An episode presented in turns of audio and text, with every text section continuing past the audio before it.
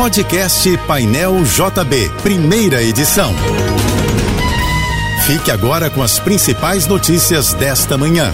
Oferecimento Assim Saúde, hospitais, clínicas, exames e mais de mil consultórios. Ligue 21025555. Univassouras, formando o profissional do futuro. Acesse univassouras.edu.br. Apoio Soluvan, o shopping do seu condomínio, maior distribuidora de contentores e lixeiras do Rio. 3 milhões de pessoas celebraram a chegada de 2023 nos nove palcos espalhados pela cidade do Rio. O número foi divulgado pela prefeitura. Somente em Copacabana o público foi superior a 2 milhões para receber o novo ano, em uma noite que marcou a retomada da maior festa de Réveillon do planeta após dois anos de pandemia da Covid-19.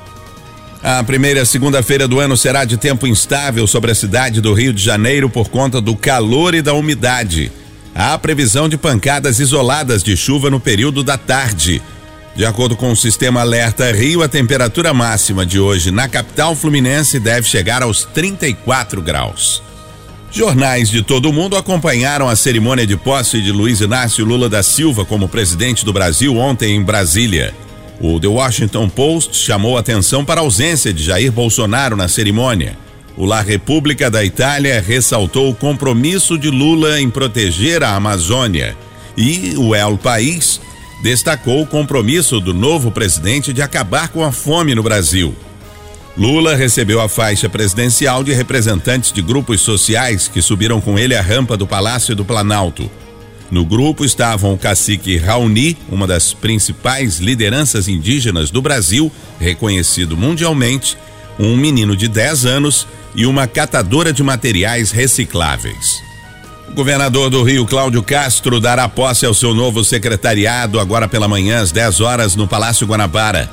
Cláudio Castro tomou posse de seu segundo mandato ontem no Palácio Tiradentes, antiga sede da Alerge, e logo depois viajou para Brasília onde acompanhou a cerimônia de posse do presidente Luiz Inácio Lula da Silva. No discurso de posse, Cláudio Castro anunciou a prorrogação do Supera RJ, programa que dá até 360 reais para famílias em situação de vulnerabilidade. O Vaticano divulgou a última frase dita pelo Papa Emérito Bento XVI, que morreu no sábado aos 95 anos: Senhor, eu te amo foram as últimas palavras do religioso para o enfermeiro que o acompanhava. O porta-voz do Vaticano, Matteo Bruni, informou que o funeral do Papa Emérito será simples, solene e sóbrio, seguindo os desejos do próprio religioso. O corpo de Bento XVI vai ser velado na Basílica de São Pedro entre hoje e quarta-feira e o funeral está marcado para o dia seguinte. A cerimônia vai ser presidida pelo Papa Francisco, será a primeira vez na história da Igreja Católica que um Papa em exercício presidirá o funeral de um pontífice emérito. O presidente Luiz Inácio Lula da Silva deu posse aos 37 ministros e assinou os primeiros atos do novo governo logo após tomar posse no Congresso Nacional e subir pela terceira vez a rampa do Palácio do Planalto. Na cerimônia foram assinados 13 despachos entre decretos e medidas provisórias. A primeira MP foi a que cria a nova estrutura ministerial e também foi assinada a medida que viabiliza a manutenção do Bolsa Família no valor de seiscentos reais por beneficiário, mais cento e reais por criança de até seis anos de idade. Lula também assinou a MP que mantém a desoneração de impostos federais, PIS, COFINS, sobre os combustíveis além de um decreto suspendendo o registro de novas armas de caçadores, atiradores e colecionadores. Várias ruas no entorno da Vila Belmiro, em Santos, São Paulo, já estão interditadas para o velório do Rei Pelé, que está marcado para ser aberto ao público às 10 da manhã.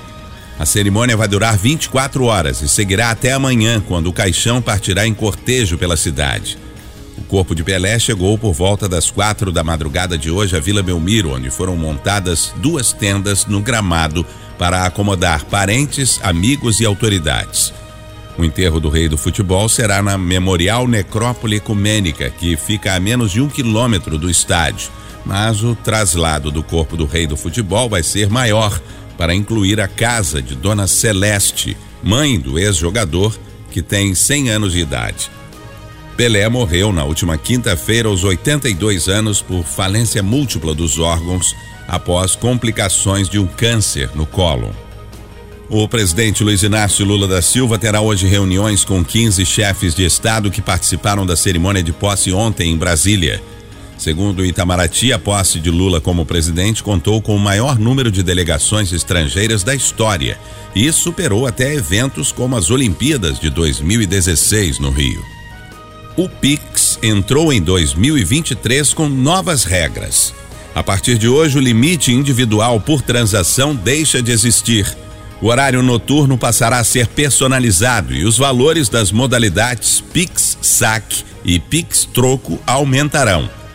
O objetivo é tornar as operações mais simplificadas para o usuário, que terá mais controle sobre valores e horários. Essas mudanças foram anunciadas pelo Banco Central no início de dezembro. Segundo o BC, as novas regras oferecerão mais segurança e flexibilidade ao mecanismo de pagamento, que bateu recorde de 104 milhões e 100 mil transações por dia em 20 de dezembro, com o pagamento da segunda parcela do 13 terceiro. Policiais militares do Rio vão usar capacetes balísticos em operações em favelas a partir de março deste ano. O uso do equipamento para incursões em comunidades é inédito.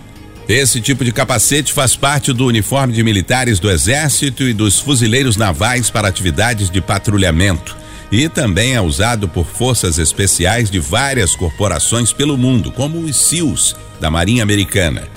O primeiro lote de 1.342 capacetes, comprado por 4 milhões e meio de reais, chega em março e inicialmente será destinado a policiais do Batalhão de Operações Especiais e dos grupamentos de ações táticas da PM. Você ouviu o podcast Painel JB, primeira edição.